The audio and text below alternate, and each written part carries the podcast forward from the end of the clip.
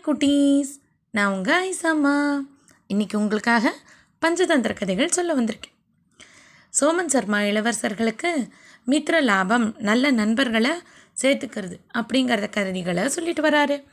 அதில் லகுபதனன்கிற காக்கா இரண்யக்கன்கிற எலி மந்திரன்கிற ஆமை அப்புறம் சித்ராங்கன்கிற நா மான். நாலும் ஒன்றா சேர்ந்து காட்டில் சந்தோஷமாக இருந்துக்கிட்டு இருக்கு. அதில் ஒரு நாள் அந்த மான் எப்பவும் வர்ற இடத்துக்கு வரல. ரொம்ப நேரம் ஆயும் அந்த மானை பார்க்க முடியாதனால லகுபதனன் காக்கா சொல்லுது நான் போய் சித்ராங்கன் எங்கன்னு தேடிட்டு வரேன்னு அது தேடி போன போது அந்த மான் வேடன் விரித்த வலையில் மாட்டிக்கிட்டு இருக்கிறத அந்த காக்கா பார்க்குது.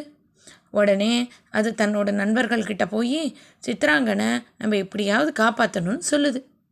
இதை கேட்ட இரண்யக்கண்ணிலி நீ என்னை அங்கே கொண்டு போ. நான் என் பல்லால் மானோட வலையை அறுத்து காப்பாற்றிடுறேன் அப்படின்னு சொல்லுது. சரின்னு சொன்ன காக்காவும் இரண்யக்கனை அங்கே அழிச்சுக்கிட்டு போகுது.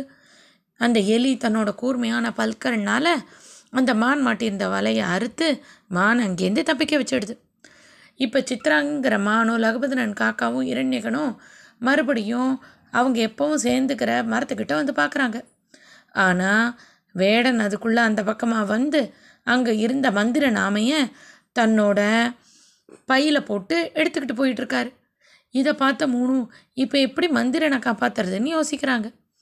அப்போ உடனே அந்த காக்கா சொல்லுது சித்ராங்கனை பார்த்து நீ போய் வழியில் இறந்தா மாதிரி படுத்துக்கோ. நான் உன்னை சாப்பிட்ற மாதிரி படுத்துக்க பண்ணுறேன் உடனே அந்த வேடனும் நீ இறந்துட்டதா நம்புவார். அவர் உன்னை பிடிக்கிறதுக்காக அந்த கையில் இருக்கிற மூட்டையை கீழே வச்சுட்டு வருவார். அப்போ இரண்யக்கன் போய் அந்த மூட்டையை கடித்து ஓட்டை போட்டு நம்ம மந்திரனை வெளியில் விட சொல்லிவிடட்டும் மந்திரனும் தண்ணிக்குள்ளே குளத்துக்குள்ளே போய் ஒளிஞ்சுக்கிட்டோம். இரண்யக்கன் பக்கத்தில் இருக்கிற புதரில் போய் ஒளிஞ்சுக்கிட்டோம். நான் பறந்து போயிடுவேன் நீ ஓடி போயிடு நம்ம எல்லாருமே தப்பிச்சிடலாம் அப்படின்னு யோசனை சொல்லுது. இதை கேட்ட எல்லா மீதி நண்பர்களும் ஒத்துக்குது சரி அப்படியே பண்ணலான்னு.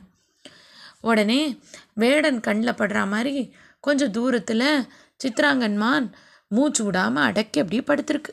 இறந்தா மாதிரி. பக்கத்தில் காக்கா அந்த மானை கொத்தி சாப்பிட்ற மாதிரி சும்மா நடிக்குது. ஆனால் தூரத்துலேருந்து பார்த்த வேடனுக்கு இது பொய்ன்னு தெரியல. இந்த காக்காவை விரட்டிட்டு மானை நம்ம தூக்கிட்டு போயிடலான்னு நினைக்கிறாரு. சரி மானை தூக்கிட்டு போகணுன்னா இந்த மூட்டையை எடுத்துகிட்டு போக முடியாது. இந்த மூட்டையை இங்கே வைப்போம் அப்படின்னு குளக்கரையில் அந்த மூட்டையை வச்சுட்டு அந்த மூட்டைக்குள்ளே தான் ஆமை இருக்கு இல்லையா? அந்த மூட்டையை வச்சுட்டு அந்த மானை போய் எடுக்கிறதுக்காக நடந்து போகிறாரு அவர் மூட்டையை வச்ச உடனேயே ஒளிஞ்சுக்கிட்டு இருந்த இரண்ய நெலி வேகமாக வந்து மூட்டையை கடித்து ஓட்ட போடுது. அதுக்குள்ளேருந்து மந்திர நாம வெளியில் வந்துடுது. உடனே இரண்யக்கன் அதுக்கிட்ட சொல்லுது நண்பா முதல்ல தண்ணிக்குள்ளே போய் ஒளிஞ்சுக்கோ அப்படின்னு. மந்திர நாமையும் அது சொன்ன மாதிரி அப்படியே தண்ணிக்குள்ளே போய் ஒளிஞ்சுக்குச்சு. இப்போ இரண்யக்கண்ணிலி வேகமாக ஓடி போய் ஒரு புதர் பின்னாடி போய் ஒளிஞ்சுக்குச்சு. வேடன் அந்த மானை நோக்கி ஓடிக்கிட்டு இருக்கார் இல்லையா? அதை பார்த்த லகுபதனன் காக்கா மேலே பறந்து போய் ஒரு மரத்து மேலே உட்காந்துக்குது வேடனுக்கு பயந்தா மாதிரி நடிச்சு. அங்கேருந்து மந்திரன் தப்பிச்சதையும் பார்த்தோன்னே வேகமாக காக்கா அப்படின்னு ஒரு சத்தம் கொடுக்குது. காக்காவோட சத்தத்தை கேட்ட அடுத்த நிமிஷமே அந்த மான் வேகமாக எழுந்து காட்டுக்குள்ளே ஓட ஆரம்பிச்சிடுச்சு. திடீர்னு காக்கா கத்தவும் மானும் எழுந்திருந்து ஓடவும் வேடனுக்கு ஒன்றுமே புரியல. அவர் சுதாரித்து அந்த மானை பிடிக்கிறதுக்குள்ளே மான் எந்த பக்கம் போச்சுன்னே தெரில வேகமாக அடர்ந்த காட்டுக்குள்ளே போய் ஒளிஞ்சுக்குச்சு. இப்போது வேடன் சரி நம்ம அந்த ஆமையாக தூக்கிட்டு போகலாம் அப்படின்னு அவர் அந்த பை வச்ச இடத்துக்கு வந்து பார்த்தா ஆமையும் இல்லை. வேடன் ரொம்ப வருத்தத்தோட ச கையில் கிடச்ச ஆமையையும் மானுக்காக தவற விட்டுட்டோமேன்னு வருத்தப்பட்டுக்கிட்டு அவரோட வீட்டுக்கு போயிடுறாரு.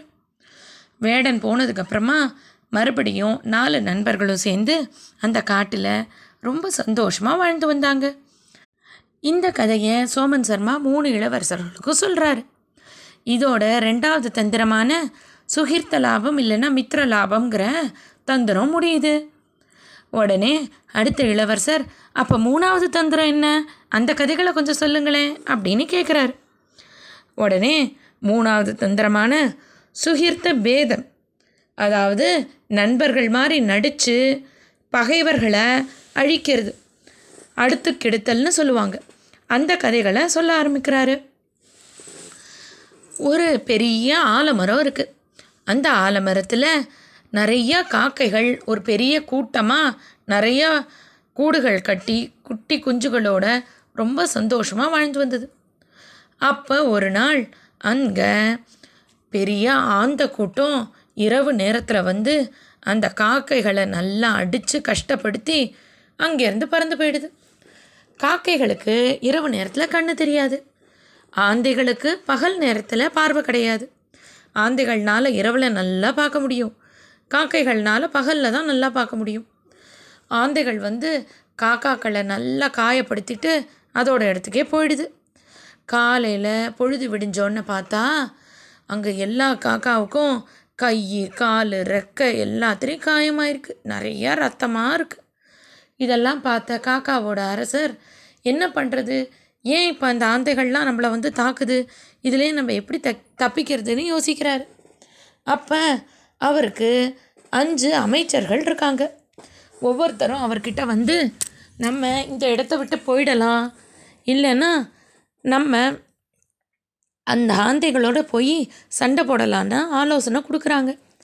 அப்போ அஞ்சாவது அமைச்சரான சிரஞ்சீவிங்கிற வயசான காக்கா மட்டும் ஒன்றும் சொல்லாமல் அமைதியாக இருக்குது உடனே இந்த ராஜா சிரஞ்சீவி அமைச்சரை பார்த்து ஐயா ஏன் இந்த ஆந்தைகள் நம்மளை வந்து தாக்குது? நம்ம தான் அவங்களுக்கு எந்த கஷ்டத்தையும் கொடுக்கலையே அப்படின்னு கேட்குது அதுக்கு உடனே சிரஞ்சீவி அமைச்சர் சொல்ல ஆரம்பிச்சுது.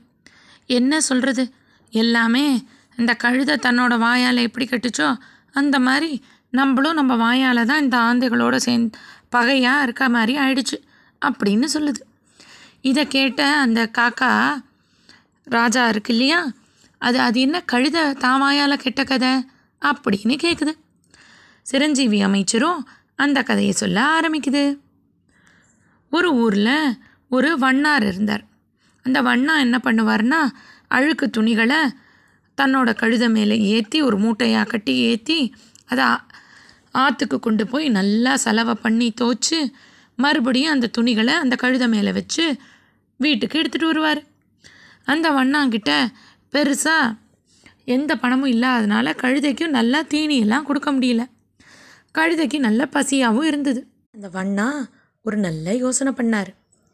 ஒரு இறந்து போன புலியோட தோலை வாங்கிட்டு வந்து சுத்தம் பண்ணி அதை தன்னோட கழுதைக்கு மேலே போட்டு விட்டு கழுதையை பார்க்க புலி மாதிரியே தயார் பண்ணினார். இரவு நேரத்தில் யாருக்கும் தெரியாமல் இருட்டில் அந்த கழுதையை கொண்டு போய் வயலில் விட்டுடுவார். கழுதையும் அங்கே இருக்கிற பயிர் செடி புல் எல்லாத்தையும் நல்லா சாப்பிடுது. அதோட வயிறு நிரம்பவும் மறுபடியும் அந்த வண்ணானோட வீட்டுக்கே வந்துடும். கழுதை புலியோட தோலை பூத்திருக்கிறதுனால அங்கே இருக்கிற காவல்காரங்கள்லாம் அது புலிதான்னு நினச்சி அது பக்கமே வராமல் பயந்து ஓடி போனாங்க. இது மாதிரி தினமும் நடந்துக்கிட்டு இருந்தது. அப்போ அந்த ஊருக்கு புதுசாக ஒருத்தர் காவல்காரனாக வேலைக்கு சேர்ந்துக்கிட்டு அன்னைக்கு வயலுக்கு காவல் காக்கவும் வந்தார். அங்கே இந்த கழுதை புலித்தோலை போத்திக்கிட்டு வந்ததா அதை பார்த்த மக்கள் எல்லாம் புலி வந்துடுச்சுன்னு ஓடி போயிட்டாங்க. இவர் என்னது புலியா அப்படின்னு திரும்பி பார்த்தாரு. அப்போ அங்கே இந்த கழுத புலி மாதிரியே நடந்து வயலுக்குள்ளே போய் அங்கே இருந்த பயிர்களெல்லாம் சாப்பிட்டுச்சு அவருக்கு சந்தேகம் வந்துடுச்சு. புலி எப்படி புல்லை சாப்பிடும்? புலி எப்படி செடி சாப்பிடும்? இதில் ஏதோ சூழ்ச்சி இருக்குது அப்படின்னு அவர் ஒரு பெரிய கம்பை கையில் வச்சுக்கிட்டு உடம்ப முழுக்க கம்பளியால் போர்த்திக்கிட்டு அந்த செடிக்கு நடுப்புற போய் உட்காந்துக்கிட்டு என்ன நடக்குதுன்னு பார்த்தாரு. அங்கே அந்த கழுதை மேய்ஞ்சிக்கிட்டு இருந்தது இல்லையா? அப்போ திரும்பி பார்த்தபோது அதுக்கு இன்னொரு கழுதை தான் அந்த வயலுக்குள்ளே படுத்திருக்குன்னு நினச்சிடுச்சு. இந்த போத்திக்கிட்டு இருந்த ஆளை பார்த்து. அதனால ரொம்ப சந்தோஷத்தோட ஏன்னு நல்லா சத்தமாக குரல் கொடுத்துச்சு. இதை கேட்ட அந்த காவல்காரருக்கு புரிஞ்சு போச்சு. இது ஒரு கழுதை தான். எல்லாரையும் ஏமாற்றி பயிர்களையா சாப்பிட்ற அப்படின்னு சொல்லி கையில் இருந்த தடியை வச்சு அந்த கழுதையை நல்லா அடிச்சிட்டார். கழுத வழியில் கற்றுக்கிட்டே ஓடி போயிடுச்சு. அது அந்த வண்ணானோட கழுதைன்னு தெரிஞ்சுக்கிட்ட ஊர் மக்கள்லாம் போய் வண்ணான்கிட்ட சண்டை போட்டு கழுதையை விட்டு எங்களோட பயிர்களையா சாப்பிட வைக்கிற?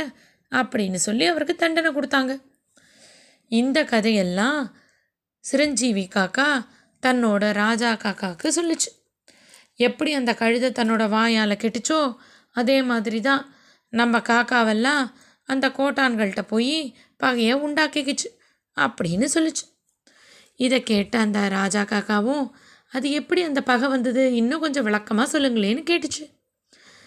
உடனே சிரஞ்சீவியும் அதை சொல்ல ஆரம்பிச்சது. அந்த கதை என்னன்னு நாளைக்கு பார்க்கலாம். இன்னைக்கு கதை இதோட ஆச்சு.